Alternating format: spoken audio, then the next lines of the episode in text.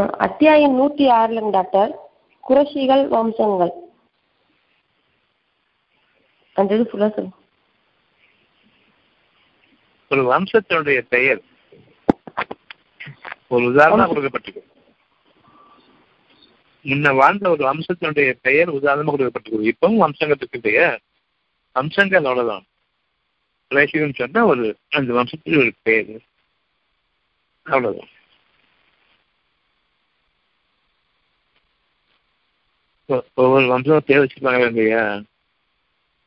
ஆமாங்க டாக்டர் வம்சம் அந்த வம்சம் இந்த வம்சம் வச்சிருக்காங்க இல்லையா? ஆமாங்க டாக்டர் அந்த வம்சத்துல ஒரு பேர் வச்சிருக்கு. எல்லா நாடுகள்லையும் எல்லா ஊர்- ஊர்கள்லையும் வம்சங்கள் ஏகப்பட்ட வம்சங்கள் இருக்குது. ஒவ்வொரு வம்சமும் இப்படித்தான் இருக்குது. ஒவ்வொரு வம்சத்துக்கும் நம்ம சொல்லி கொடுக்குறோம் நூத்தி ஆறு.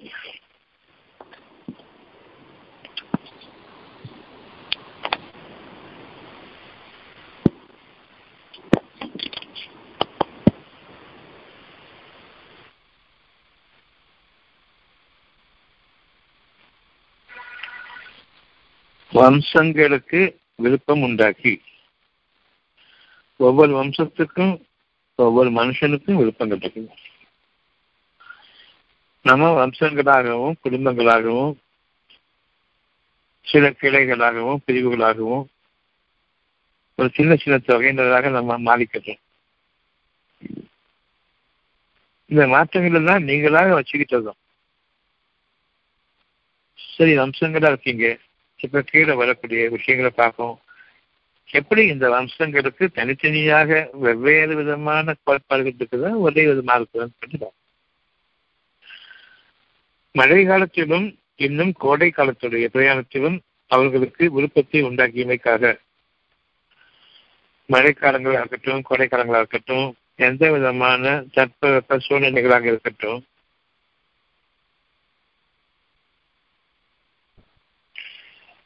உங்களுக்கு விருப்பங்கள் நிச்சயமா இருக்கு. மனசுக்கு உள்ள உள்ளத்திலிருந்து வரக்கூடிய விருப்பங்களும் இருக்குது. வெளிப்புறத்திலேருந்து உள்ளுக்குள்ள மனசுல போகக்கூடிய அந்த ஆசைகளும் இருக்கு. தேவைகளாக இருக்கு. வெளிப்படையாக உலக வாழ்க்கையில பார்க்கக்கூடிய பல விதமான ஆசைகள் நம்முடைய மனசுல அமையுது. அதே மாதிரி உள்ளத்திலிருந்து விருப்பங்களாக. இதுவரையில் உலகத்தில் இல்லாத விஷயம் உங்களுடைய மனசுல உருவாக்கப்படுது.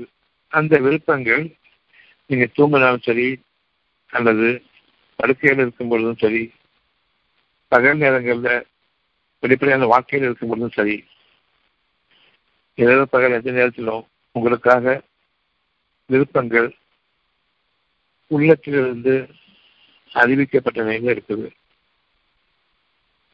அதே நேரம் வெளிப்படையான வாழ்க்கையில பார்க்கக்கூடிய அலங்காரங்களும் உங்களுக்கு ஆசையா இருக்கு. இந்த ரெண்டுல விருப்பங்களுக்கு முக்கியத்துவம் கொடுங்க. வெளிப்படையாக வாழக்கூடிய அலங்காரங்களுக்கு அந்த வெளியான வெளிப்படையான ருசிகரமான நிகழ்ச்சிகளுக்கு எந்த முக்கியத்துவம் கொடுக்காதீங்க. ருசிகரமான நிகழ்ச்சிகள் மட்டுமல்ல கஷ்டமான சூழ்நிலைகளை நீங்க சுத்தி பார்க்குறீங்க. அது மனசுக்கு கஷ்டமா இருக்குது. இருந்த போதிலும் உள்ளத்திலிருந்து ஒரு செய்தி. இது நிகழ வேண்டாம். இனியும் இது நிகழக்கூடாது. விதமான துன்பங்களும் நஷ்டங்களும் துயரங்களும் நிகழ வேண்டாம். இது நம்முடைய மனசுக்கு அறிவிக்கப்படக்கூடிய செய்தியாக இருக்குது. மழை காலத்திலும் இன்னும் கோடை காலத்துடைய பிரயாணத்திலும் அவர்களுக்கு விருப்பத்தை உண்டாக்கியமைக்காக பிரயாணத்தில் இருக்கிறீங்க உங்களுடைய தேவைகளின் காரணமாக. அந்த தேவைகள்ல உங்களுடைய விருப்பங்களும் இருக்குது உங்களுடைய ஆசை உலகத்துடைய ஆசைகளும் இருக்குது. உலகத்துடைய அடிப்படையான ஆசைகள் என்ன சொன்னா பெரு வாழ்க்கை வாழணும். பெரும் செல்வத்தோடு வாழணும். சகல வசதிகளோடு வாழணும். அவ்வளவும் பொருள்கள் சம்பந்தமாக உங்களுடைய பிரயாணம் ஆரம்பிக்குது. அருள் சம்பந்தமாக உங்களுடைய வீடுகளில் இருக்கும் பொழுது உங்களுடைய விருப்பங்கள். அவ்வளவு செல்வங்களே வைத்துக்கிட்டு இருக்கும் பொழுது நியாயமாக ஓரளவுக்கு சம்பாதிச்சிருக்கிறோம். ஓரளவுக்கு நமக்கு உலக வாழ்க்கையில வசதிகள் பெருகியிருக்குது. இப்போ மனசுல கஷ்டங்கள் இருக்கிறது. உள்ளத்துல இருந்து செய்தி வந்து இப்போ.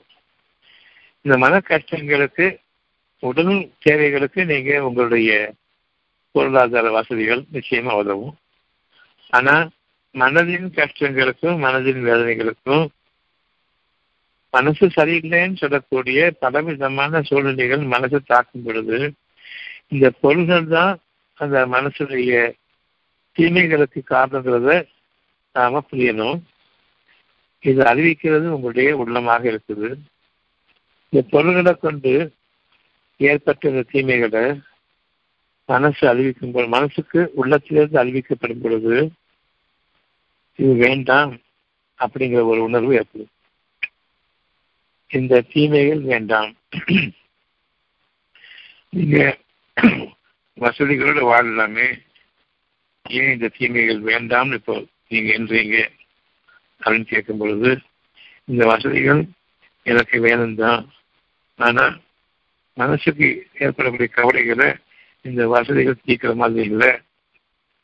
இது வெறும் உடல் அடிப்படையில வேலை செய்யக்கூடியது. உடல் அடிப்படையில சில சுகங்களுக்கு வெளியில தவிர மனசுக்கு அது சுகத்தை கொடுக்கல. மனசுக்கு ஒன்று பெருமையை கொடுக்குது அதிகமான செல்வம் இருந்தா வாழ்க்கை வசதிகள் இருந்தா அப்படி இல்லைன்னு சொன்னா மனசுக்கு ஒரு அழுத்தத்தையும் பாரத்தையும் கொடுக்குது அது இந்த பொருள்களோ மக்களோ நீக்கிட முடியாது. இதுக்கு அருள் வேணும். இறைவனுடைய அருள் வேணும். உங்களை சுற்றிலும் உள்ள கெட்ட சக்திகள் அவ்வளவும் நீங்க வேணும். நம்ம சம்பாதிச்சு வச்சிருக்கக்கூடிய மனுஷங்கள்டேந்து நமக்காக நாம எதிர்பார்க்கக்கூடிய கேடுகள் அவங்ககிட்டேருந்து நமக்காக ஏற்படக்கூடிய சில விளைவுகளை நாம விரும்புறதில்லை அது நிகழ வேண்டாம்னு விரும்புகிறோம் இந்த மனசுக்கு ஏற்படக்கூடிய தீமைகளும் கஷ்டங்களும் நீங்காம நமக்கு அதிகரிச்சுக்கிட்டு இருந்ததுன்னு சொன்னா நிச்சயமா நம்ம வாழ விரும்பலாம் இந்த வாழ்க்கை வேண்டாம். எவ்வளவு வசதிகள் இருந்தாலும் சரி நாம் நம்முடைய வாழ்க்கையை சுயமாகவே முடிச்சு கொள்வோம். தற்கொலை அப்படிங்கிற அடிப்படைக்கு வந்துடுவோம்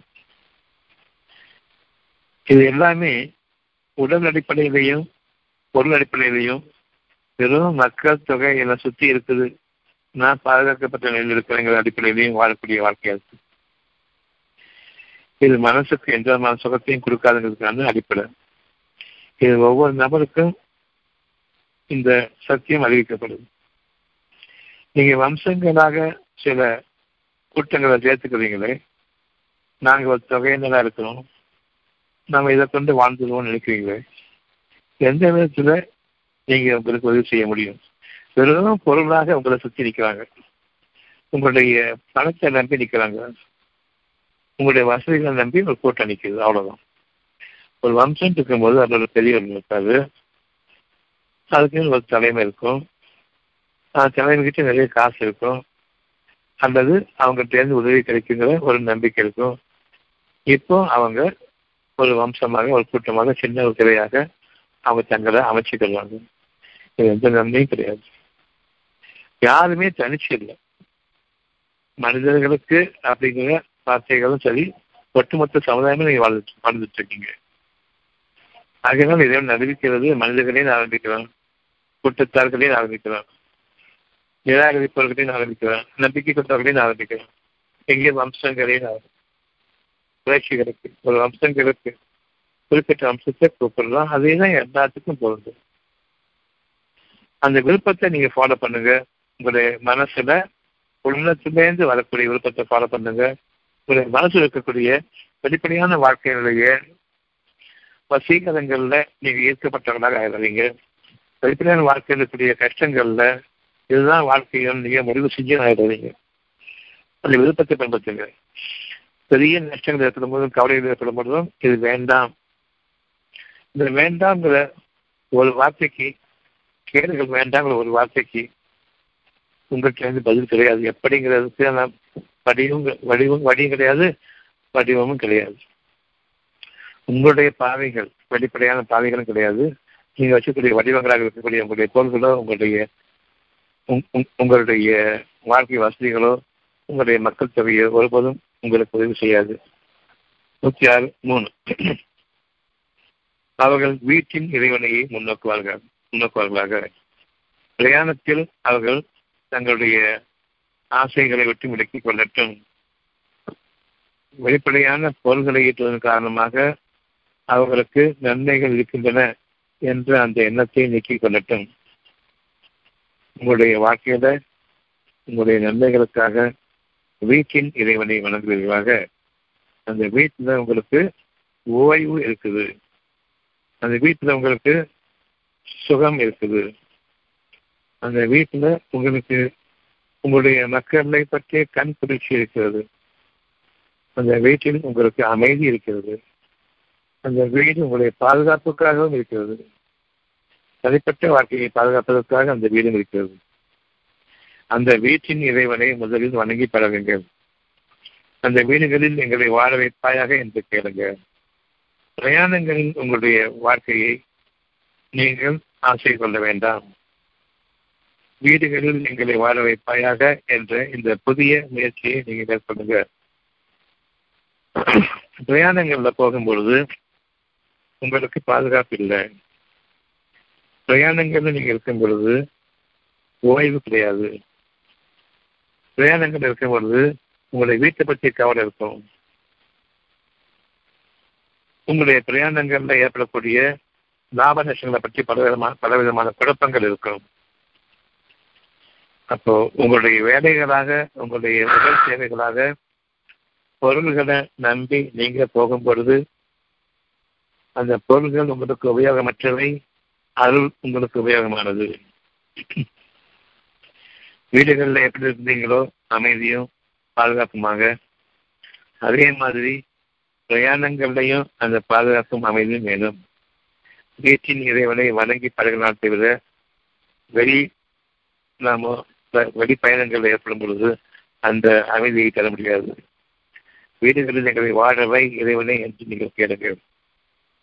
வீடுகளை விட்டும் வெளியேறி உள்ள வாழ்க்கையை நீங்கள் இதுவரை விரும்பியது போன்று பிரயாணங்களில் தான் வாழ்க்கை இருக்கின்றது. வீட்டை விட்டு வெளியேறினால்தான் வாழ்க்கை இருக்குது அப்படின்னு நம்ம கற்பிக்கப்பட்டிருக்கிறோம். பணம்னு ஒரு தேவையை கற்பிக்கப்பட்டதன் காரணமாக. பணம் உங்களை தேடி வரும். எப்படி உங்களுடைய அலுவலகங்களை தேடி உங்களுடைய பணம் வருதோ உங்களுடைய பிரயாணங்களை நீங்கள் போகும் பொழுது உங்களுடைய பணம் உங்களை வந்து அடையுதோ அதே மாதிரி உங்களுடைய வீடுகளில் நீங்க கேட்கும் பொழுது வீடுகள்லையும் உங்களுடைய வாழ்க்கை வசதிகளுக்கு இறைவன் ஏற்பாடு செய்வான். வீடுகளில் இருக்கும் பொழுதே உங்களுடைய பொருள்களுக்கான வழிமுறை முறைகளையும் உங்களுக்காக அறிவிப்பான். பிரத்யேகமாக தனித்தனிய முறையை அறிவிப்பான். அதனால நீங்க வெளியே போகும் பொழுதெல்லாம் வீட்டின் இறைவனை வழங்குங்க அந்த வீட்டுக்கு ஓய்வு வேணும். அந்த வீட்டிற்கு அமைதி வேணும். அந்த வீட்டில் தான் இருக்கக்கூடிய ஒரு பாதுகாப்பு இருக்கு அந்த பாதுகாப்பு வேணும். தனித்தன்மையோடு வாழக்கூடிய அந்த ஒரு சிறப்பான பாதையும் வீடுகள் இருக்கும்போது இருக்குது. இந்த வகையிலான வாழ்க்கையை நீங்க என்னைக்கு விரும்புங்க? அவனே அவர்களுக்கு பசிக்கு உணவளித்தான். உங்க உணவுக்கு காசு வேணும்னு சொல்றீங்க உங்களுடைய பசிக்கு என்ன வேணும்? அமைதி வேணும்.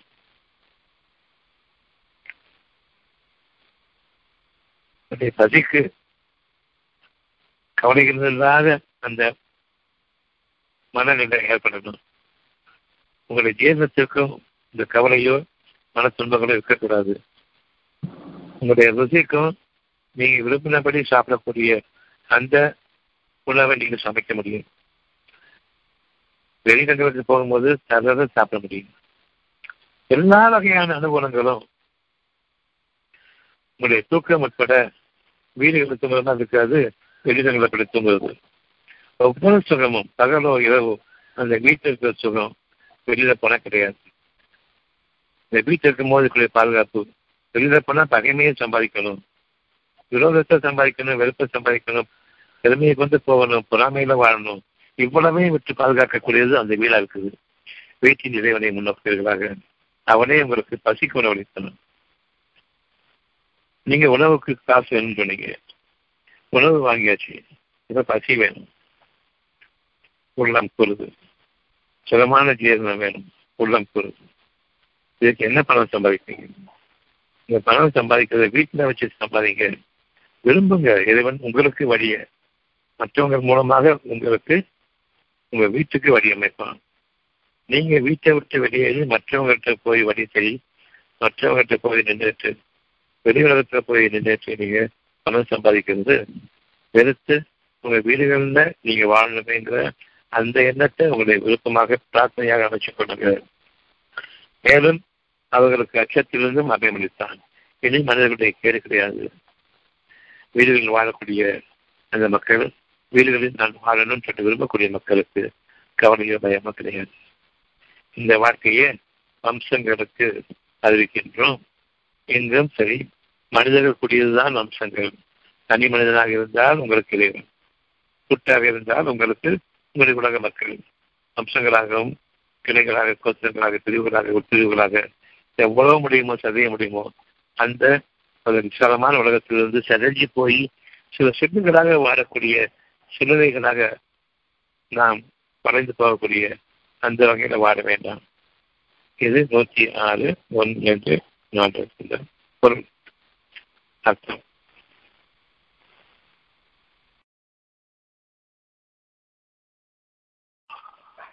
டாக்டர் உடுமையிலிருந்து ரவிங்க சொல்லு டாக்டர் நேற்று இந்த இஸ்ரேல் இருந்து ஆரியர்கள் வந்தாங்க. அவங்க தாழ்த்தப்பட்ட மக்களை வாழ்றதுக்கு எல்லாம் பண்ணிட்டு இருக்காங்க. அப்படிங்கிற மாதிரி சொன்னீங்க. என்ன என்ன என்ன என்ன? என்னன்னு புரியல நேற்று இஸ்ரேல் இருந்து ஆரியர்கள் வந்தார்கள். நம்ம நாட்டில் ஆதிக்கம் செலுத்தி நம்ம நாட்டில் வந்து ஆரியர்கள் வந்து தாழ்த்தப்பட்ட மக்களை வாழ்றதுக்கு எல்லாம் பண்ணிட்டு இருக்காங்க அப்படின்னு சொன்னீங்க. அது வந்து இந்த ஈஸ்வரெல்லாம் அவங்க எந்த மாதிரி சிலை வழிபாட்டை முன் வச்சு மக்களை பிரித்து ஆண்டுட்டு இருந்தாங்க இந்தியாவில் எப்படி மக்களை பிரித்து ஆண்டுட்டு இருக்காங்க அது எந்த ரூபம் இந்த ரூபத்தில் இருக்காங்க? அது மாதிரி கொஞ்சம் விளக்கமாக சொன்னீங்கன்னா எல்லா மக்களுக்கும்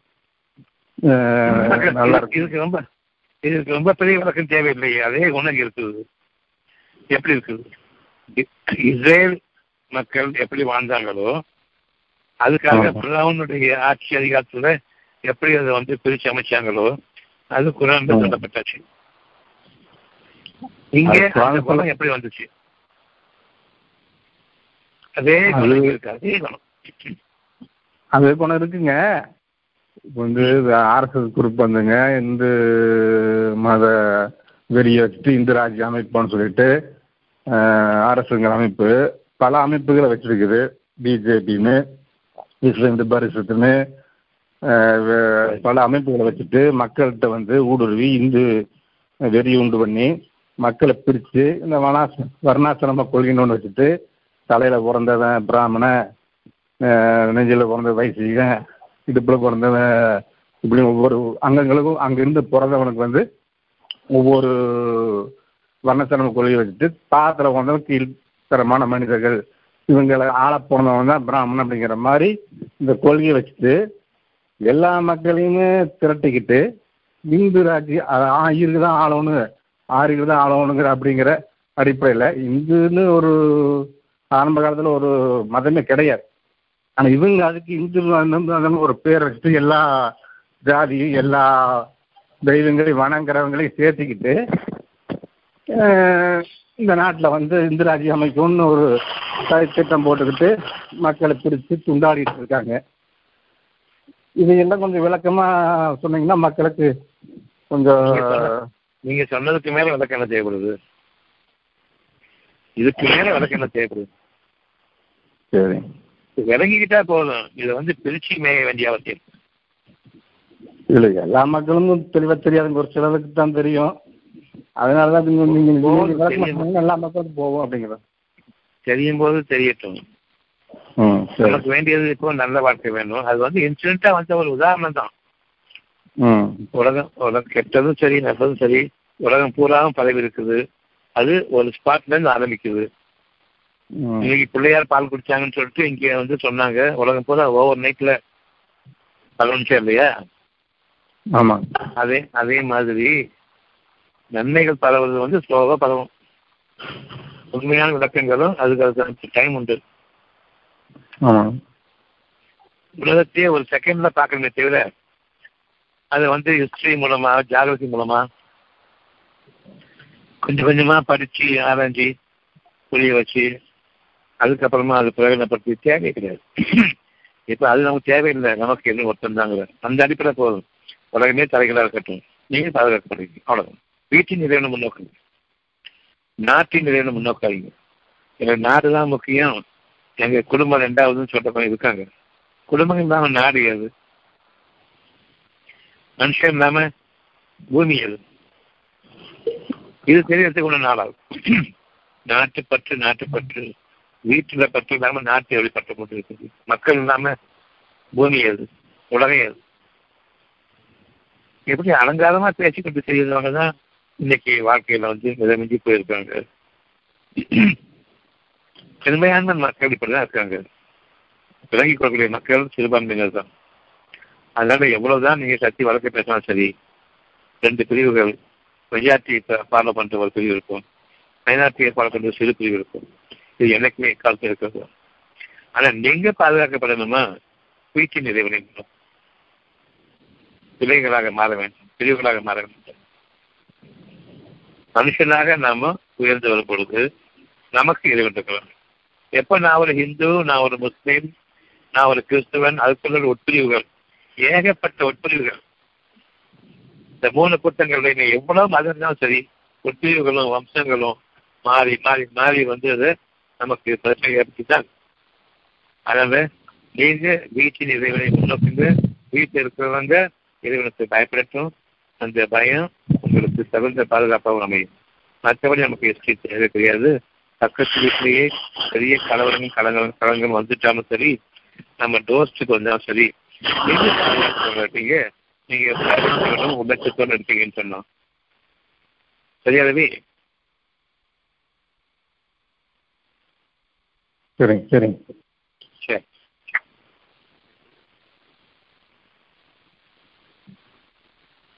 ஹலோ. சொல்லுங்கம்மா வேற கேள்வி கேட்குறேங்க டாக்டர். என்னம்மா? வேற கொஸ்டின் கேட்குறேங்க டாக்டர். கேளு ஆயிரத்தி மூணுல முப்பத்தி ஒன்பதுங்க டாக்டர் அத்தியாயம் மூணு.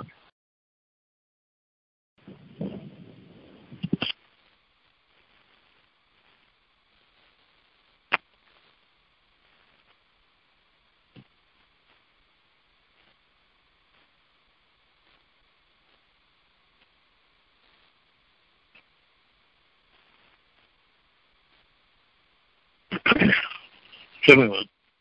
டாக்டர் இதுல ஜக்கரியா அவர் தம் அறையில் இறைவனிடம் ஒன்று இருந்த வேளையில் வானவர்கள் முப்பத்தி ஒன்பதுங்க டாக்டர். ஜக்கரியா அவர் தம் அறையில் இறைவனிடம் ஒன்று இருந்த வேளையில் வானவர்கள் அவரை சப்தமாக அழைத்து நிச்சயமாக அல்லாஹ் யஹ்யா பற்றி நற்செய்தி கூறுகிறான். அவர் அல்லாவின் நல்லுபதேசங்களை மெய்ப்பிப்பவராகவும் கண்ணியம் உடையவராகவும் ஒழுக்க நெறி பேணியவராகவும் நல்லோரிலிருந்தே நபியாகவும் இருப்பார் என்று கூறினார்.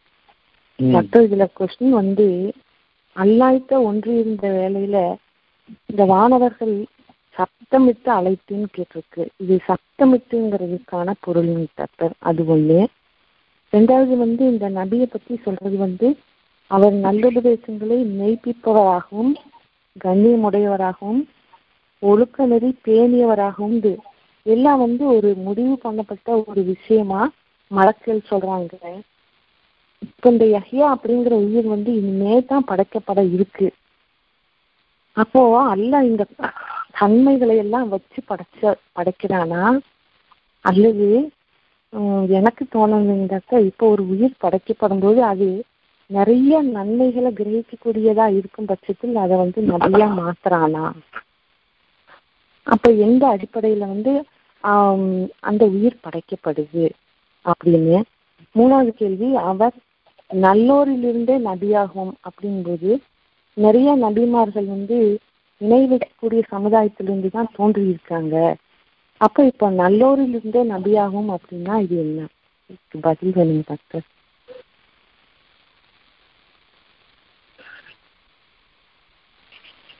இறைவனிடம் ஒன்றியிருந்த வேலை. ஒன்றுக்கு ஒன்று தனிச்சிருந்த வேலை. நேருக்கு நேர் தனிச்சிருந்த வேலை. உலகமே அஸ்தமிச்சு போய் கண்ணு முன்னாடி அஸ்தமிச்சு போயிருக்கு. அவ்வளவும் காணப்போச்சு. அந்த சமயம் தான் கண்ணிமைக்கு நேரம் ஒன்றிருந்த வேலை. டோட்டலா உலகத்தின் அடிப்படையிலான அவ்வளவு விஷயங்களும் அவங்களுக்கு நீக்கப்பட்டிருக்கின்றன. தானும் இறைவனும் தனித்திருந்த வேலை. இறைவன்கிட்ட அவங்க எனக்கு ஒரு சந்ததி வேணும்னு தனிச்சிருந்த வேலை. அப்போ அந்த நபி கேட்கிறது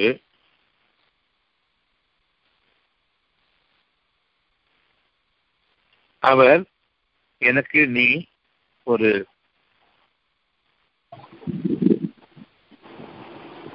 வம்சத்தை உருவாக்கக்கூடிய ஒரு சந்ததியை அழகான சந்ததியை நீ எனக்கு தந்தருள். கேட்கிறது வம்சத்துக்குரிய மக்களுக்குரிய மனிதர்களுக்குரிய. அவங்களுடைய நன்மைகளை அவர்களுக்கு அளிக்கும் ஒரு மனிதராக. ஒவ்வொருவரையும் உனக்கே அர்ப்பணிக்கக்கூடிய வகையில் உருவாக்கக்கூடிய மனிதராக மனிதர்களிடையே கண்ணியமுடையவர்களாக வாழக்கூடிய ஒரு மனிதராக ஒழுக்க நெறியை பேணியவராக நல்ல மனிதர்களில் இன்றும் உள்ளவராக நீ எனக்கு அமைத்துக் கொடு அப்படின்னு கேட்கிறார். இது ஒன்று இருந்த வேலையில இது உலகத்துடைய அடிப்படையில் சாராத ஒரு பிரார்த்தனை. எனக்கு ஒரு சந்ததி உருவாகுமாயின். எப்ப கேட்கறாங்கன்னு சொன்னா ரொம்ப முதும காலத்துல இதை கேட்கறாங்க எனக்கு ஒரு சந்ததியை நீ உருவாக்குவாயின் எனக்கு உன்னுடைய நல்ல பிரதேசங்களை மேய்த்திப்போராக ஒவ்வொரு இந்த குழந்தைக்குள்ள ஒவ்வொரு விஷயத்தையும் தன் வாழ்க்கையில மேய்த்திப்போராக மற்ற மக்களுக்கு ஒரு அழகான முன்னுதாரணமாக இப்படியும் வாழ முடியும் என்பதை கற்பிக்கக்கூடியவராக முற்றிலுமாக ஒழுக்கத்தையும் ஒழுக்க நெறியையும் அதனுடைய விதிகளையும் பேணியவராக நல்ல மக்களிலிருந்து அவர்கள் நபியாகவும் நீ உரு- உருவாக்கி கொடுப்பாங்க இது அவங்க கேட்டது. அப்படியே ஆகட்டும்ங்கிறது இதனுடைய வாக்கு வானவர்கள் மூலமாக. சப்தமிட்டு அடைத்து அப்படிங்கும் பொழுது தெளிவான பாஷை. இப்போ நம்ம வந்து இறைச்சல் இருக்கும் போது சாதாரண பேசும்போது இப்போ வந்து கொஞ்சம் அமைதியாக பேசுறோம் கொஞ்சம் டோன் கம்மி பண்ணி சத்தத்தை கம்மி பண்ணி பேசுறோம் இறைச்சல் அந்த அப்படி பேசுவோம். இன்னும் கொஞ்சம் சத்தமாக பேசுவோம். எங்கே இறைவனோடு தனிச்சு இருக்கும் பொழுது இறைச்சலே கிடையாது. சுத்தமா இந்த உலகத்தை விட்டு நம்ம நீக்கப்பட்ட நிலையில இறைவனோடு ஒன்றி இருந்த வேலை அவனுடைய உணர்வோடு ஒன்றி இருந்த வேலை இறைவனை தேவை வேலை எதுவுமே மனசுல கிடையாது. அப்படி இருந்த வேலையில தெளிவா கேட்கிறாங்கன்னு அர்த்தம் அந்த சட்டத்தை அவங்கள்ட்ட பேசப்படக்கூடிய பேச்ச அவ்வளவு தெளிவாக உறுதியாக கேட்கிறாங்க. இது அதுக்கான அர்த்தமே தவிர இறைச்சல் போட்டு சத்த போட்டு டவுன் பிடிக்க வச்சு பேச பேசுகிறது அவர் அறையில் தம் இறைவனிடம் ஒன்றி நிலைத்திருந்த வேலை. வானவர்கள் அவரை அழைக்கிறாங்க. தெளிவான சத்தத்தில் உலகத்தில் இறைச்சல்கள் சுத்தமா மூடப்பட்டிருக்குது. மனசுல கவலையோ பயமோ ஆதங்கமோ அல்லது தன்னுடைய ஆசைகள் நிறைவேற நினைத்த ஒரு நிராசையோ ஒரு விரக்தியோ எதுவுமே இல்லாத நிலையில இறைவனோடு ஒன்றிருந்த வேலை அவ்வளவு சுகமான மனதில் இருக்கும் பொழுது வானவர்கள் இறங்குறாங்க. யஹியா என்று அழைக்கிறார்கள் வானவர் சக்கரையாவை அழைக்கிறாங்க. உமக்கு யஹியா என்ற நற்செய்தி கூறப்படுகிறது அந்த நற்செய்தி எதை பற்றியது என்றால் அவர் அல்லாஹின் நடுவேசங்களை நீட்டிப்பவராகவும் நீங்க என்ன கேட்டீங்களோ அது.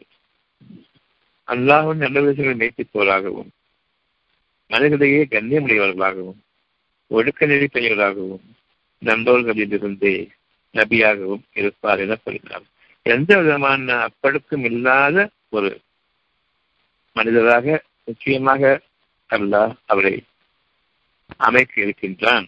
இது அவங்க கொடுக்கக்கூடிய ஒரு உத்தரவாதம். எல்லா மக்களுக்கும் இது இருக்குது. ஆனா யாரு? எல்லாம் இன்னைக்கு படைக்கிற புதிய படைப்பு கூட ஒரு ஹிந்துவுக்கு முஸ்லிமுக்கு கிறிஸ்தவர்களுக்கு யூதர்களுக்கு யாரா இருந்தாலும் சரி புதிய படைப்பாக ஒரு கரு உருவாகுது. அந்த கரு உருவாகிறதுக்கு முன்னாடி எப்படிப்பட்ட ஒரு மனநிலை தந்தைக்கு இருக்கணும் அப்படிங்கிறத அறிவிக்கக்கூடியவர் இது தந்தை விஷயமா? இந்த மாதிரி மனநிலையில நீங்க இருக்கணும். அப்படி ஒரு மனநிலை இருக்கும்போது நிச்சயமா இது இப்ராஹிம் நபி எப்படி பிறந்தாங்களோ அதே மாதிரி. அவங்க வணக்க வழிபாடுகள் தான் வேற மாதிரி இருந்தாலும் சரி இறைவனுக்கு மெய்யன்பதாக அவர் தேர்ந்தெடுக்கப்பட்டாரு. இதுக்கா காரணம் அழகான ஒரு பிரார்த்தனைய அவங்க மனசுல யாருன்னா இப்ராஹிமுடைய தந்தை. அவருடைய மனசுல வச்சிருந்த ஒரு தேவை தான் இன்னைக்கு நிறைவேறியிருக்குது என்ன மாதிரி தேவையா இருந்திருக்கும் அவரோ அவங்களுக்கு முன்னால் முன்ன இருந்த அவங்களுடைய மூதாதையர்களோ தங்களுடைய வம்சங்களை பத்தி ஒரு அழகான ஒரு விஷயத்தை மேற்கொண்டு இருக்காங்க அது இப்ப நடக்கும். டைரக்டா ஃபாதர் கிட்ட இருந்து நடக்கும். அப்படி இல்லைன்னு சொன்னா முன்னோர்களுடைய அழகான ஒரு மனசை வச்சிருந்த உள்ளத்தேர்ந்து வந்த ஒரு செய்தியை மனசை ஏற்றுக்கொண்டு அழகான சந்ததி எங்களுக்கு வேண்டும் நிறைவான சந்ததி வேண்டும் முழுமையான சந்ததி வேண்டும். முழுமதியோடு வாழக்கூடிய ஞானமிக்க சந்ததிகள் வேணும்னு யாரோ கேட்டிருக்காங்க. விரும்பியிருக்காங்க. இப்ராஹிமுடைய தந்தை ஆஜரும் விரும்பிக்கலாம் விக்கிரக வழிபாட்டில் இருந்த அந்த பெரும் கூட்டத்திலிருந்து விலகி வந்தாங்கன்னு சொன்னா இந்த பிரார்த்தனையின் காரணமாக தான் அவங்களுக்கே தெரியாது இப்படி இந்த பிரார்த்தனைக்கு இப்படி ஒரு மகன் பிறப்பாங்கன்னு தெரியாது.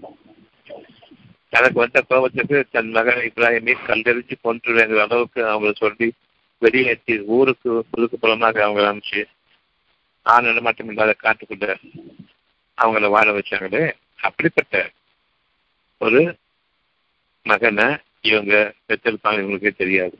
ஆனா விரும்பினது என்ன? நல்ல ஒரு சந்ததி ஒழுக்கமான ஒரு சந்ததி வேணும்னு விரும்பியிருக்காங்க. அது யாருமே விரும்புவாங்க ஆனா எந்த அளவுக்கு அது ஒன்று இருந்திருக்காங்க அந்த விருப்பத்துல அது முக்கியம். அது கண்டிப்பா பிற்காலத்துல சந்ததிகளுக்கு நிகழும். சந்ததிகளை யாருக்கு எல்லாம் தேர்ந்தெடுப்பான்னு தெரியாது. ஆனா இந்த வம்சத்திலிருந்து நிகழக்கூடிய ஒரு நிகழ்வாகவே அது இருக்கும். அது சந்தேகமும் இல்லை. இது இவங்களுக்கு மட்டுமில்ல. இன்னைக்கும் சரி நமக்கான பிரார்த்தனை இப்படித்தான் இருக்கணும். பிரார்த்தனைகளை அழகான பிரார்த்தனைகளை அழகான முறையில் அங்கீகரிப்போம் இறைவன் தான். அது சந்தேகமும் கிடையாது. இப்ப உங்க கேள்வி தனித்திருந்த வேலைன்னு சொல்லும்பொழுது உலகத்திலிருந்து விலகி உலகக்கூடிய அவ்வளவு காரியங்களிலிருந்து விலகி இவர்கள் மொத்தம்தான் அந்த உண்மையின் மீது சத்தியத்தை கொண்டு நிலைச்சிருந்த வேலை. அவர்கள் என்ன விரும்பினாங்களோ இதுவரைக்கும் வாழ்க்கையில அது அப்படியே அவங்களுக்காக ஒப்பிக்கப்படுது. அதன் பெயர் யஹியா. லைஃப்னு அர்த்தம் யஹியானா லைஃப்னு அர்த்தம். உங்களுக்காக ஒரு புதிய வரவு காத்திருக்கு. அதுக்கு பெயர் லைஃப் யாகியா இப்ப கேள்வி என்னமா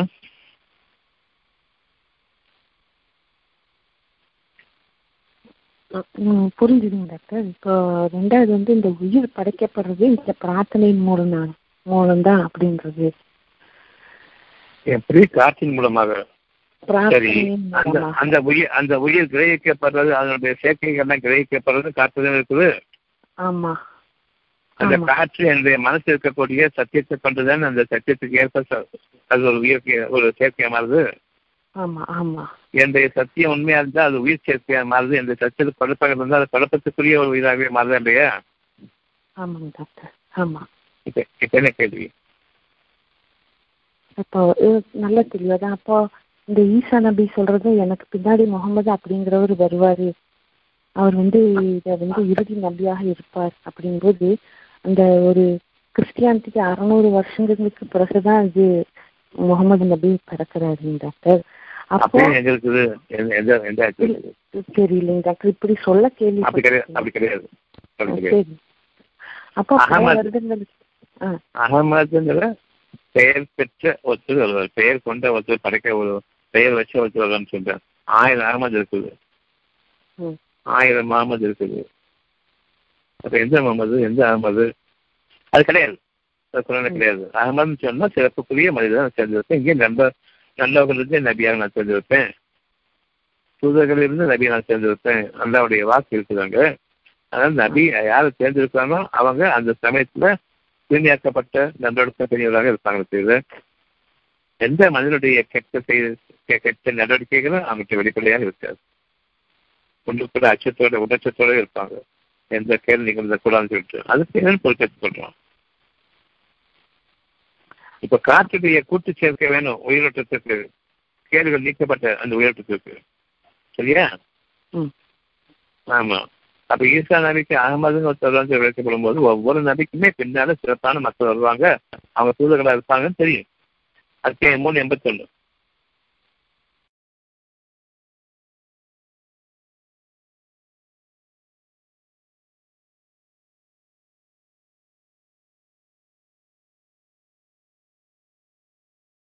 நபிமார்கள் அவ்வளவு பேருமே அல்லாவின் உறுதிமொழியை ஏற்றுவாங்க. நபிமார்கள் அவ்வளவு பேர். இதுல முகமது யாரு? சிறப்பாக தேர்ந்தெடுக்கப்பட்டவங்க நபிமார்கள் இல்லையா? முகமது யாரு? சிறப்புக்குரிய மனிதர். இது டைட்டிலா அல்லது பிறகு வச்சு பேரா? அவங்களுக்கு கொடுக்கப்பட்ட ஒரு கௌரவமான ஒரு அந்தஸ்து முகமது. ஒரு தகுதி சான்றிதழ் முகமது.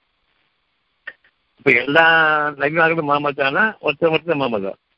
எல்லா நபிமாரும் முகமது தான். இப்ப ஈசா நபி பின்னாலே முகமது வருவாங்கன்னு என்ன அர்த்தம்? முகமது தேர்விக்கப்பட்ட ஒருவரா? முகமது கண்ணியத்திற்குரிய ஒரு தகுதியை அடையப்பட்ட ஒரு மனிதரா? அந்த கண்ணியத்துக்குரிய தகுதியை அடைபெற்ற மனிதர் தான் முகமது முகமது. அப்ப அந்த முகமதுக்கு நம்ம வந்து ஒரு தகுதி நடைபெற்ற ஒரு டாக்டர்னு கூப்பிடுறோம் ஒரு இன்ஜினியர் கூப்பிடுறோம். எப்படி தகுதி நடைபெற்று கூப்பிடுறோமோ அதே மாதிரி முகமது ஒரு மனிதர் தான்.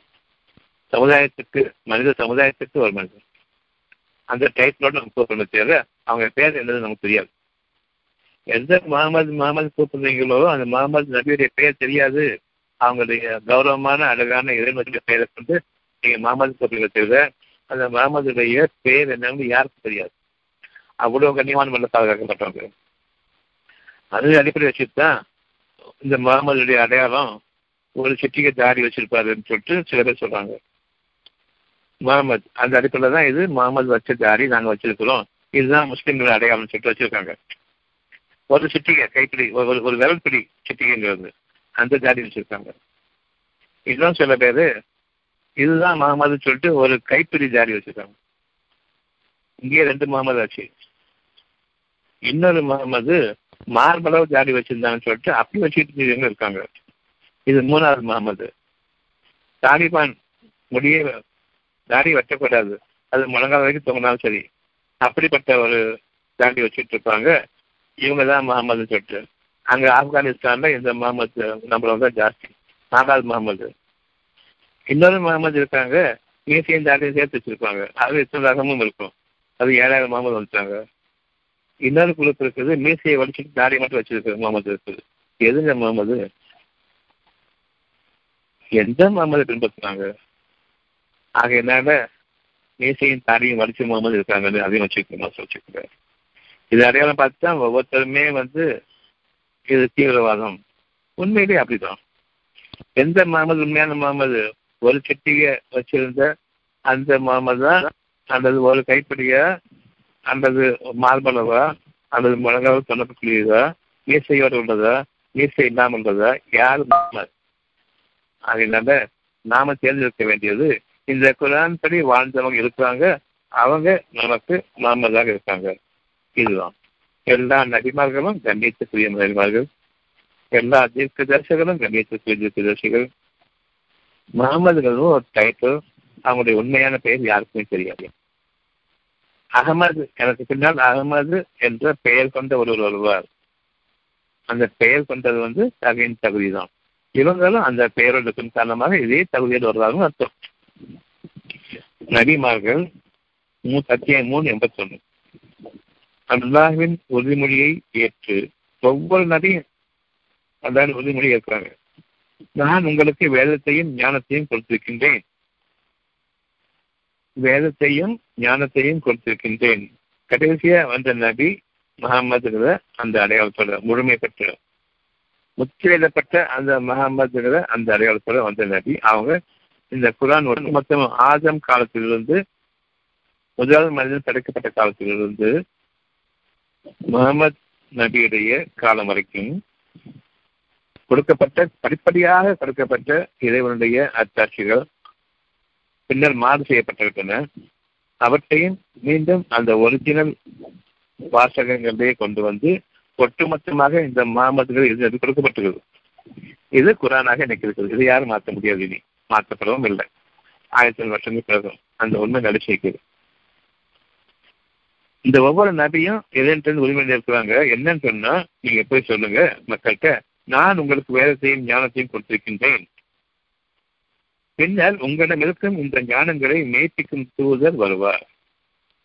ஒவ்வொரு நபிக்கு பின்னாடி அவங்க என்ன சொல்லிக் கொடுத்தாங்களோ அந்த வேதத்தையும் ஞானத்தையும் மற்ற மக்களுக்கு அவங்களுக்கு சாட்சியமாக இருந்து எடுத்து வைக்கக்கூடிய தூதர்கள் நிச்சயமாக தேர்ந்தெடுக்கப்படுவார்கள். ஒவ்வொரு நபிக்கும் பின்னரும் தூதர்கள். அவங்க சொன்ன விஷயத்த அப்படியே ஃபாலோ பண்றவங்களும் அதன் காரணமாக மற்ற மக்களுக்கு உதாரணங்களாக இருந்து அந்த மனிதர்களும் இந்த வாக்கு இந்த வாக்குகளின் பக்கம் ஈர்க்கப்பட்டவர்களாகவும் அவங்க வாழ்ந்து வந்தாங்க அப்படிப்பட்ட வாழ்க்கையை எதையும் அமைச்சிருக்கோம் இறுதி நபிக்கு பிறகும் தூதர்கள் நிச்சயமாக எந்த நபி குரான கொண்டதாங்களோ அதன்படி வாழ்றவங்களுடைய தூதர்கள் நிச்சயமாக தேர்ந்தெடுப்பான்.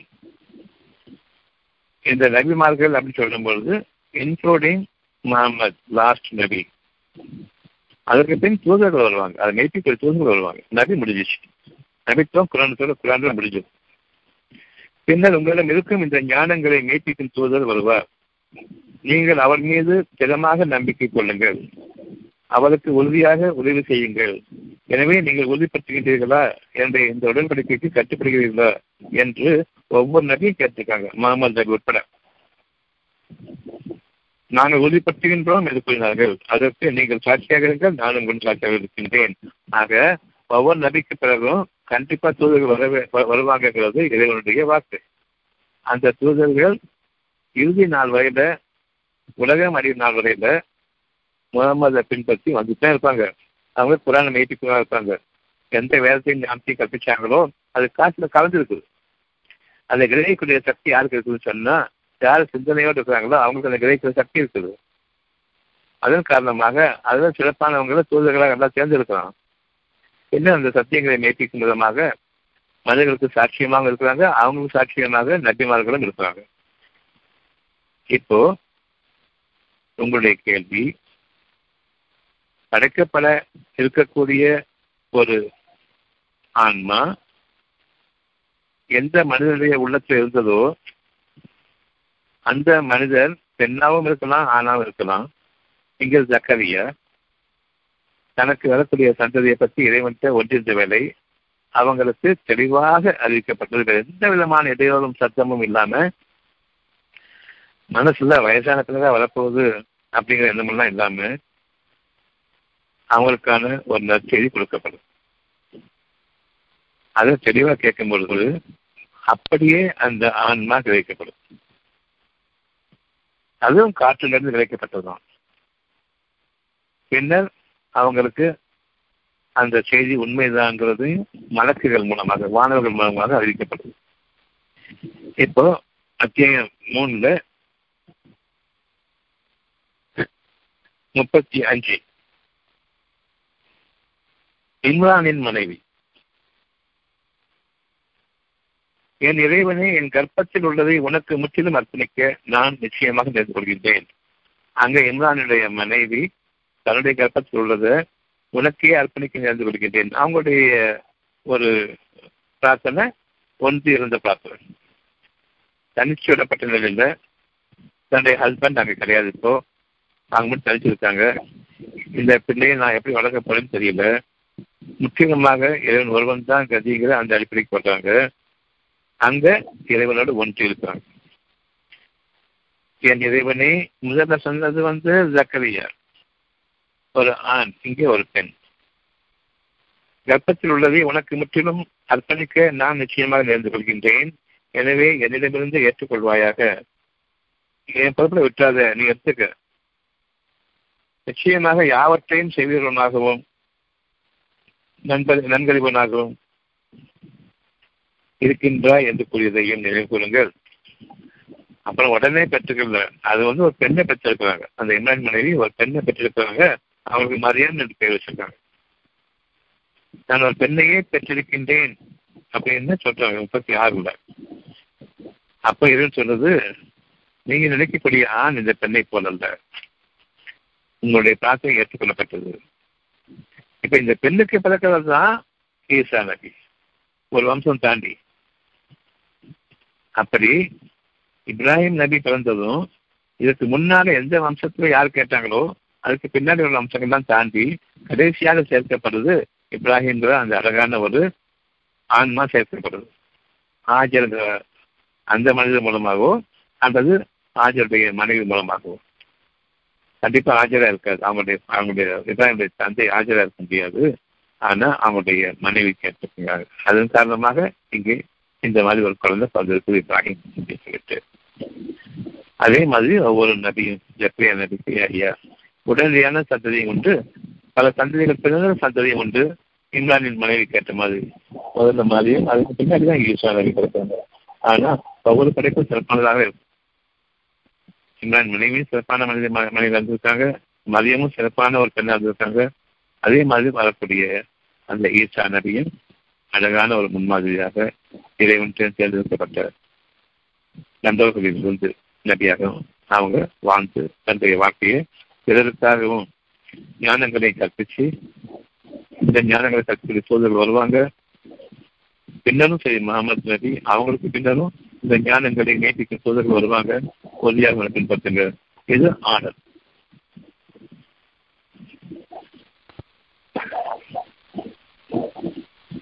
என்ன கேள்வி? என்ன கேள்வியில ரொம்ப நல்லா இருக்குது. எங்க டாக்டர் இப்போ இந்த இந்த பிரார்த்தனையின் மூலமாகத்தான் இந்த மாதிரி ஒரு இது ஆன்மா உருவாக்கப்படுது அப்படிங்கும்போது நபிமார்கள் மூலமாக இல்லாம உங்களுடைய இருதயத்தில் இருக்கக்கூடிய அந்த ஒன்றி இருக்கக்கூடிய அந்த நெருக்கத்தின் மூலமா ஆ, அந்த காற்றிலிருந்து. செய்திகள் கிரகிக்கப்படுது ஒன்று சேர்க்கப்படுது ஒன்று கொட்டப்படுறது வேற விஷயம் அது உள்ள சேர்க்கிறது ம். அங்கிருந்து தான் வந்து சிறப்பான ஒரு ஆன்மாவாக அது உருவாக்கும் ஏங்க டாக்டர்? அப்ப நூ நபியோட மகன் ஏன் மாறுபாடா வந்தாருங்க டாக்டர்?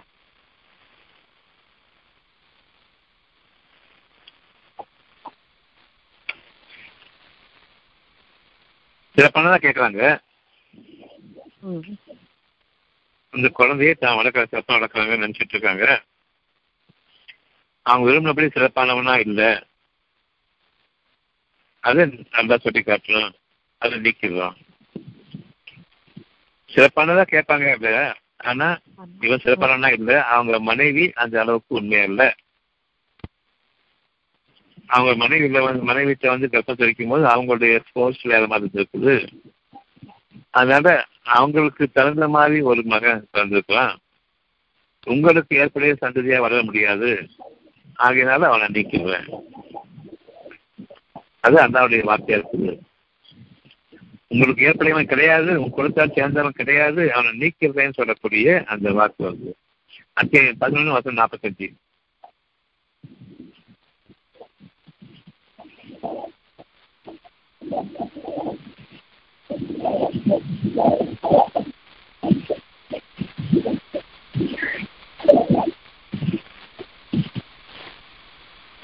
பதினொன்று நாற்பத்தஞ்சு. இன்னும் நோ நபி தன் இறைவனிடம் என் இறைவனே நிச்சயமாக என் மகன் என் குடும்பத்தை சார்ந்தவனே. உன் வாக்குறுதி நிச்சயமாக உண்மையானது.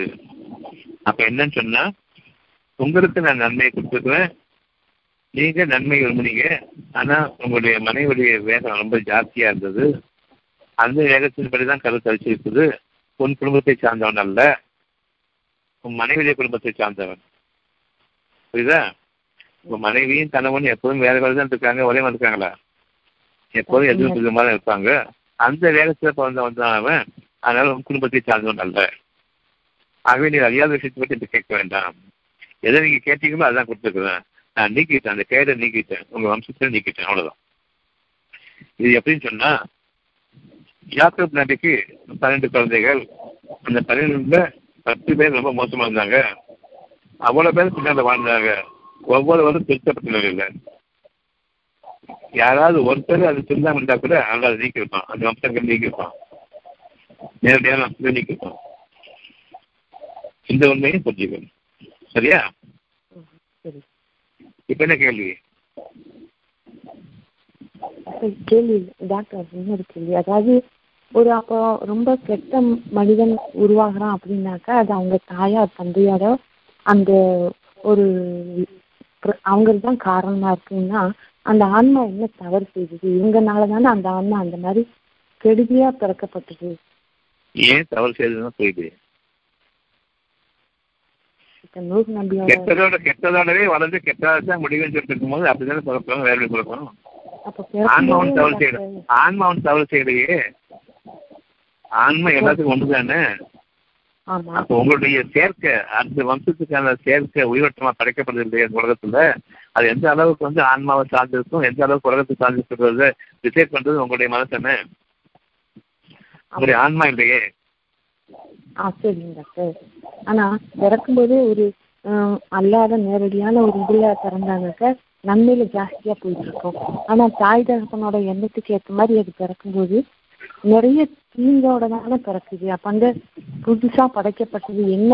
அது என்ன புரிஞ்சு தவறு செஞ்சது? ஒண்ணுமே இல்லையேங்க டாக்டர் அதுக்கும் அதுக்கும் புரிஞ்சு வளரக்கூடிய தகுதிகள் நிச்சயமாக அந்த ஆன்மா அந்த பிள்ளைக்கு இருக்கா இல்லையா?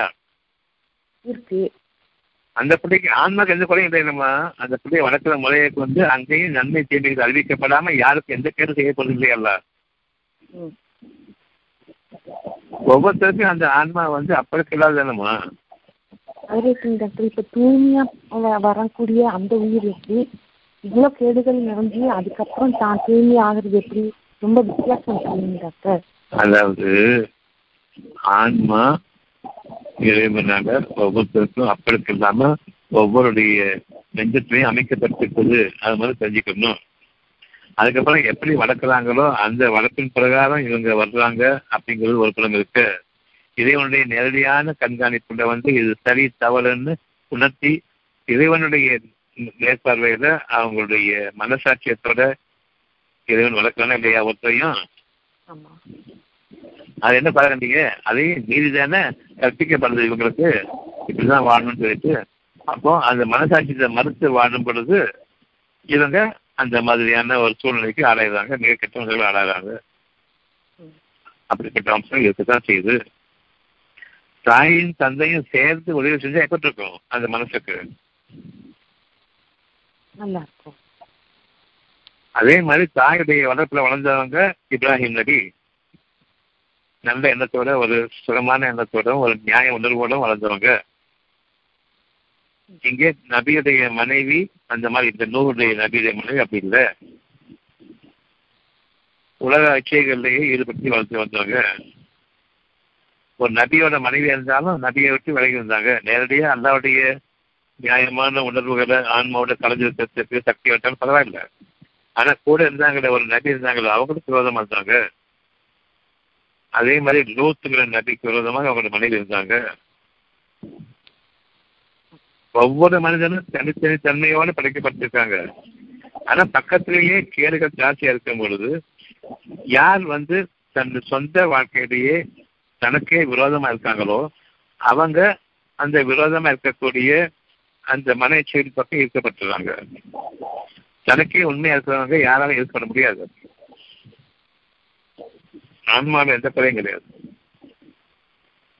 இன்னைக்கு சரி நம்ம இப்ப நல்லது கேட்டது அறிஞ்சிருக்கமா இல்லையா? நம்ம விரும்பினா கெட்டு போலாம் தானே? அப்போ ஏன் அந்த விருப்பம் வந்து நமக்கு இல்லாம இருக்குதுன்னு சொன்னா கான்செப்டா அல்லாவுடைய அந்த நெருக்கத்தோடு இருக்குன்னு காலம் அதுதானே? ஆமாங்க. இப்ப கேள்வி என்ன? இப்ப கேள்வி இல்லைங்க. டாக்டர் இப்ப நீங்க இதுல பேசிட்டு இருந்தப்போ ஒரு வார்த்தை சொன்னீங்க. இந்த குரானை முழுக்க ஏற்றுக்கொள்ளக்கூடியவராக அப்படின்னு சொன்னீங்க டாக்டர். ஒவ்வொரு வரியும் நீட்டிப்பவராக அது அதன்படி வாழ்பவராக அப்படின்னு. எல்லா இல்லைங்க டாக்டர். அது ரைட்டுங்க டாக்டர். இப்போ நபிமார்களை நான் சொல்ல இப்போ தனிப்பட்ட இப்ப நம்ம அதுல விருப்பம் கொள்றோமே அதை இப்ப அதை இப்ப விட்டுங்கம்மா ஒவ்வொரு மனுஷனுக்கும் எல்லா விதமான அனுகூலங்களையும் உணர்ந்து அறிஞ்சு பிரிச்சறிஞ்சு நேர்வு நடக்கக்கூடிய அந்த பாக்கியமிக்க ஆன்மாவோட எந்த குறையும் கிடையாது. அதை மனசு அந்த திரும்பினா உண்டு. இங்க வந்து தன்னுடைய மக்களை வந்து இவங்களும் பாதுகாத்தே. நூகு நபியே பாதுகாத்து வளர்ந்துருப்பாங்களா இல்லையா? அந்த அந்த அந்த அந்த மகனை. அவங்க நேரடியான மேற்பாட்டில் வளர்ந்து கூட அவங்க தன்னுடைய வச்சுக்கிறது போனா இல்லையா ஆமா. விளங்காமையா போனா அப்ப என் குடும்பத்தை சார்ந்தவனாக இருக்கின்றான் சொல்லும் பொழுது இவங்க முன்னாடி எப்படி நடிச்சிருக்கிறாங்க ஆனா அல்லாவுக்கு தெரியுது உன் குழு சார்ந்தவங்க இல்லை ஒடுக்குமுறை கால் செஞ்சுட்டு இருந்தா இது அறியாத விஷயத்தை பத்தி எங்களுக்கு வேண்டாம்னு சொல்லிட்டோம் ஒரு செகண்ட் அமைதியாக ஆஃப் ஆயிடுவாங்க அவ்வளோ முடிஞ்சு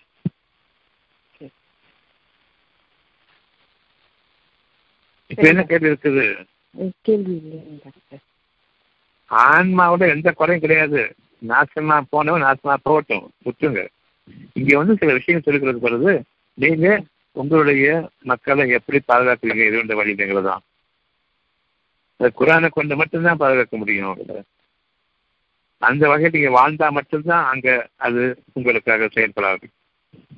உங்களுடைய வம்சங்கள் செயல்படாது. அதனால எப்போதும் கனெக்டடா இருக்கு ஆன்மாவோட கனெக்டடா இருக்கு உங்களுடைய அஞ்சு புலன்கள் பக்கம் கனெக்டடா இருக்காது. திரும்பவும் இந்த மாதிரி என்ன வர வேண்டாம். அந்த அந்த அந்த புதிய படைப்பு என்ன பாவம் பண்ணிச்சுன்னு சொல்லிட்டு.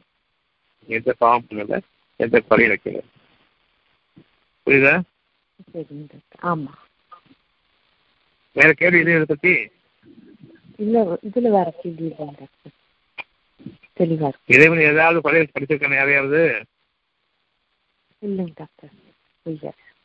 அந்த மாதிரி பேசக்கூடிய மக்களுக்கு இது சரியான உதாரணமாகும் பெரும்பாலான மக்கள் கேட்டுருவாங்க அது என்ன பாவம் வந்துச்சு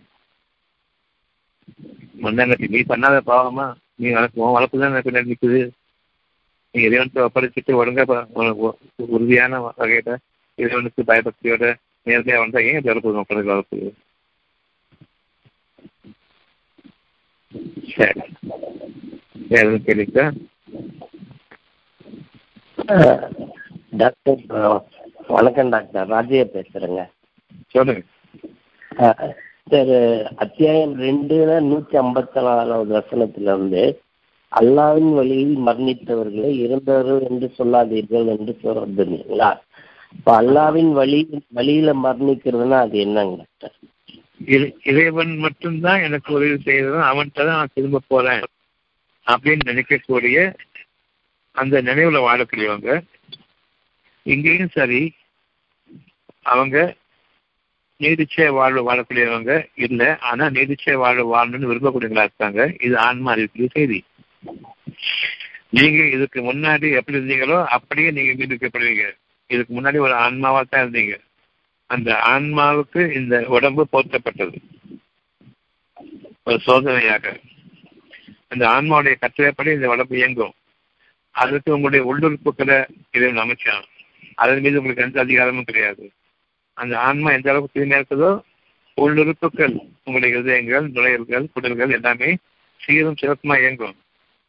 அந்த ஆன்மாவுக்கு நீங்க எப்போ வழிபடி அடி அடிப்படையிட்டீங்க உங்களுடைய மனசு அப்போ அங்க எல்லாமே சீர்கிறது உடலுறுப்புகள் இயங்காம வெடியுறுப்புகள் இயங்காது. உடலுறுப்புகள் ஜீர்ணிச்சாதான் வெடியுறுப்புகளுக்கு சக்தி. இயங்கக்கூடிய சக்தி வேலை செய்யக்கூடிய சக்தி. அந்த சக்தி குறைபாடின் காரணம் உடலுறுப்புகள் ஒழுங்கா வேலை செய்யணும்னு அர்த்தம் அதுக்கு காரணம் மனசுல வந்து கேடுகள் இருக்குது. ஆன்மாவினுடைய சொல்படி மனசு இயங்கல. கேடுகளோடு அது வாழ்ந்துகிட்டு இருக்குது. வெளிப்புற உலகத்தினுடைய இச்சைகளோடு வாழ்ந்துகிட்டு இருக்குது. உடல் இச்சைகள்லேருந்து உள்ளத்துக்கு பெரும் பாதிப்பு அதாவது உள்ளத்துக்கு பெரிய ஒரு வருத்தத்தை ஏற்படுத்துது. அப்படிப்பட்ட வாழ்க்கையை வாழ்ந்துட்டு இருக்காங்க. இவங்க வெளிப்புறமாக இருக்கக்கூடிய விஷயங்களை நம்புறாங்களே தவிர உள்ள இருக்கக்கூடிய ஜீவனத்தை நம்ப மாட்டேங்கிறாங்க. அங்க முறை சொன்னா மனசு ஒழுங்கா இருக்கணுங்கிறது தெரியல இருதயம் ஒழுங்கா இருக்கணும்னு சொன்னா மனசு ஒழுங்கா இருக்கணும். மனசு படப்படுத்துச்சுன்னா இருதயம் படப்படுத்துறது தெரிய மாட்டேங்குது. சீரான இயக்கங்கள்ல நீங்க வாழும் பொழுது உங்களுடைய உடல் உடலுக்குகள் மூலமாகத்தான் உங்களுக்கு கிடைக்கக்கூடிய வெளிப்படையான எனர்ஜி சக்தியானது. இங்கே நீங்க இறைவனுடைய அனுமதியை கொண்டு அந்த மனசு இயங்கும் பொழுது அவங்க என்னைக்கும் உயிரிழக்கிறவங்க மனசுதான் வாழ்ந்த தவிர உடம்பு வாழல. இப்பவும் உங்க மனசுதான் உங்களை வாழ வச்சுட்டு இருக்குது உடம்பு வாழ வச்சு உங்க மனசு வாழ வைக்கல. அந்த மனசுக்கு ஒளி தான் இன்னமும் வாழ வச்சுட்டு இருக்குது. உடம்பு வாழல. உடம்பு அதுக்கு அடிப்படைச்சு வாழ்ந்துட்டு இருக்குது. இனிதான் அவங்க நமக்காக நம்முடைய ஆன்மா வந்து நம்முடைய உயிரோட்டத்தை கிரகிக்கும். அந்த உயிரோட்டம் வந்து மனசுக்கு நிரப்பமான செய்தியாக இருக்கும். இந்த வாழ்க்கை உங்களுக்கு அழகான வாழ்க்கையாக அனுமதிக்கப்பட்ட வாழ்க்கையாக இருக்குது. இந்த மனசுல வாழ்றதுதான் வாழ்க்கை தேவை. உடல்ல வாழ்ற வாழ்க்கை வாழ்க்கை இல்லை. பெரும்பாலான மக்கள் உடல் வாழ்க்கை தான் வாழ்க்கை ஆகிட்டாங்க. மனசோட கேடுகள் படிப்படியா உக்கிரமமாகி கடைசியில் வந்து தங்களை தங்களை மாய்த்து கொள்ளக்கூடிய அளவுக்கு வரும்பொழுது மட்டும்தான் கடவுளே திருப்புறாங்க இப்ப அவங்களுக்கு கடவுளை பத்தி எண்ணமே இல்லை. அதை பத்தி அறிமுகமும் இல்லாத நிலையில கடவுளேன்னு ஊர் மக்கள் சொல்ற வாய் தான் இங்கேயும் பேசுறதே தவிர உள்ளம் பேசல உள்ளத்திலிருந்து வரக்கூடிய மனசுல ஈர்க்கப்பட்டு அதன் காரணமாக இறைவன் அழைக்கல. அதனால அல்லாவின் பாதையில் மரணம் அடைஞ்சவங்க இப்ப எப்படி மனசோட வாழ்றாங்களோ அப்படியே மனசோட தான் வாழ்ந்தாங்களே தவிர உடல் நீக்கப்பட்டாச்சு ஒரு சோதனைக்காக போர்த்தப்பட்ட உடல் நீக்கப்பட்டாச்சு. அவ்வளவு இந்த போர்த்தப்பட்ட உடல் தான் முக்கியம். உண்மையான வாழ்க்கை நினைச்சிட்டு இருக்காங்க. கிடையாது. இப்ப கூட யோசிக்கட்டும் மனசு இருக்கிறது தான் வாழ்க்கை தவிர அந்த மனசு சரியான சொன்னா இந்த உடலை நீக்கிடுவேன் எரிச்சிடுவேன் அடிச்சிடுவேன். ஆனாலும் மனசை அழிக்க முடியாது. இவங்களோட தீவனைகள் தொடரும். இறந்தாலும் சரி வாழ்ந்தாலும் சரி அவங்க உயிரோடு தான் இருக்காங்க. நன்மைகளுக்கு அழகான சுகபோகமான வாழ்க்கையில் இருக்கிறாங்க தீமைகளுக்கு நரக வேலையில் இருப்பாங்க. என்னன்னைக்குமே அதனாலதான் இந்த உடல் போர்த்தப்பட்ட நிலையில நீங்க சுகமான வாழ்க்கையை தேர்ந்தெடுக்கிறது தான் அழகான வாழ்க்கை. அந்த சுகமான வாழ்க்கை மனசு அடிப்படையில் நிகழ்றது அது சுகந்தாண்டாங்கிற அடிப்படை வந்து உங்களுடைய உள்ளத்தில் ஆன்மாவில் இருக்கக்கூடிய செய்தி பிரகாரம் நீங்க வாழ்ந்தீங்களா இல்லையாங்கிற அந்த அடிப்படையை கொண்டதுதான். அதனால மரணம் அடைந்தவங்களை வந்து மரணம் அடைந்த சொல்லாதீங்க சொல்லும் பொழுது இங்க இருக்கிறவங்க நினைச்சிட்டு இருக்காங்க நல்லவங்களை நீக்கிடுறாங்க. வாழக்கூடாதுன்னு அடிப்படையில் தான் இந்த உலகம் வாழ்ந்துட்டு இருக்குது. கெட்டவங்களா இருக்கணும் ஒழுக்கக்கேடுகளை மிஞ்சவங்களா இருக்கணும் அடாவடித்தனம் பண்றவங்களா இருக்கணும் அதிகாரத்தை துஷ்பிரயோகம் பண்றவங்களா இருக்கணும் அக்கிரமத்திலையும் ஆணவத்திலையும் தன்னை மிகச்சவங்க யாரும் இல்லைங்கிற அளவில் வாழணும். தன்னை அடிச்சு வாழணும். அவன் தான் தலைவராக இருக்கணும். நான் அடிமைப்பட்டு வாழ்றது இதுதான் மக்களாக இருக்கணும்னு நினைச்சு வாழ்றவங்க தான் இந்த உலகத்து மக்கள். அதனால யார் நேர்மையான வழியில இங்கே இந்த உலகத்துல வந்து ஒரு நியாயமான வாழ்க்கை வாழ்ந்துட்டு ஒரு அடக்கமான வாழ்க்கையில பெரும் பதவிகள்லாம் இந்த உலகத்துல பெரும் பதவிகள்லாம் இல்லாம சாதாரணமா சமாதானம் வாழ்ந்து முடிக்கிறாங்களோ அவங்க இறந்துட்டாங்க. அப்படின்னு ஊருக்குள்ள பேசும் நாங்க பாரு வாழ்றோம்னு சொல்லிட்டு பெருமை கொண்டு ஒவ்வொருத்தரும் நம்ம தான் வாழ்றோம். எப்படி இதுல இறக்கலாம்? எப்படி சாகலாம்? நல்ல மரண மாட்டேங்க இதெல்லாம் பேசக்கூடிய மக்கள் நிறைய பேர் இருப்பாங்க. ஆனா நம்பிக்கை பண்ணவங்களுக்கு நல்லா சொல்றது அவர்கள் நம்பிக்கவில்லை அல்லாவிடம் உயிருடனே இருக்கின்றார்கள். இதையும் மனசு வச்சுக்கோங்க. எனினும் அவர்கள் உணர்ந்து கொள்ள மாட்டார்கள். யார் பெருமையில வாழ்றாங்களோ இந்த உடல் பெருமையில வாழ்றாங்களோ ஓட்டப்பட்ட இந்த உடலுடைய பெருமை வாழ்றாங்களோ அவர்கள் ஒருக்காலும் அதை நம்ப முடியாது. நம்ப மாட்டான் உணரவும் முடியாது. அப்படிதான் மரண கெட்ட பாதையில் மரணம் அடைஞ்சவங்களுக்கும் உயிரோடு தான் இருக்காங்க. எப்போதுமே மனசு வந்து மரணிக்காது உடல் நீக்கப்பட்டுரும் அவ்வளவுதான். ஆனா உண்மையான வாழ்க்கை இப்பவும் சரி. நம்ம மனசு தான் வாழ்க்கை தவிர உடல் தான் வாழ அஜயா? புரியுதுங்க டாக்டர். இந்த வழி என்ன? அல்லாவின் வழி அதுக்கு அந்த அந்த இதுக்கு தான் கேட்டேன். சரி இப்போ புரியுது. நம்ம மனதோட தான் இப்போ கூட வாழ் இப்போ இனிமேலும் மரணித்த பிறகும் மன மனதோடு தான் அல்லாவோட இணைஞ்சு வாழ போகிறோன்றது புரிஞ்சுது இப்ப எப்படியோ அப்படிதான். சரிங்க ஆனா முழுமையான போலி மனசு கொடுக்கப்படும். இந்த உடல் வந்து ஒரு சோதனைக்காக கொடுக்கப்பட்டிருக்கு. அவ்வளவுதான். புரியுதுங்க வேற என்ன?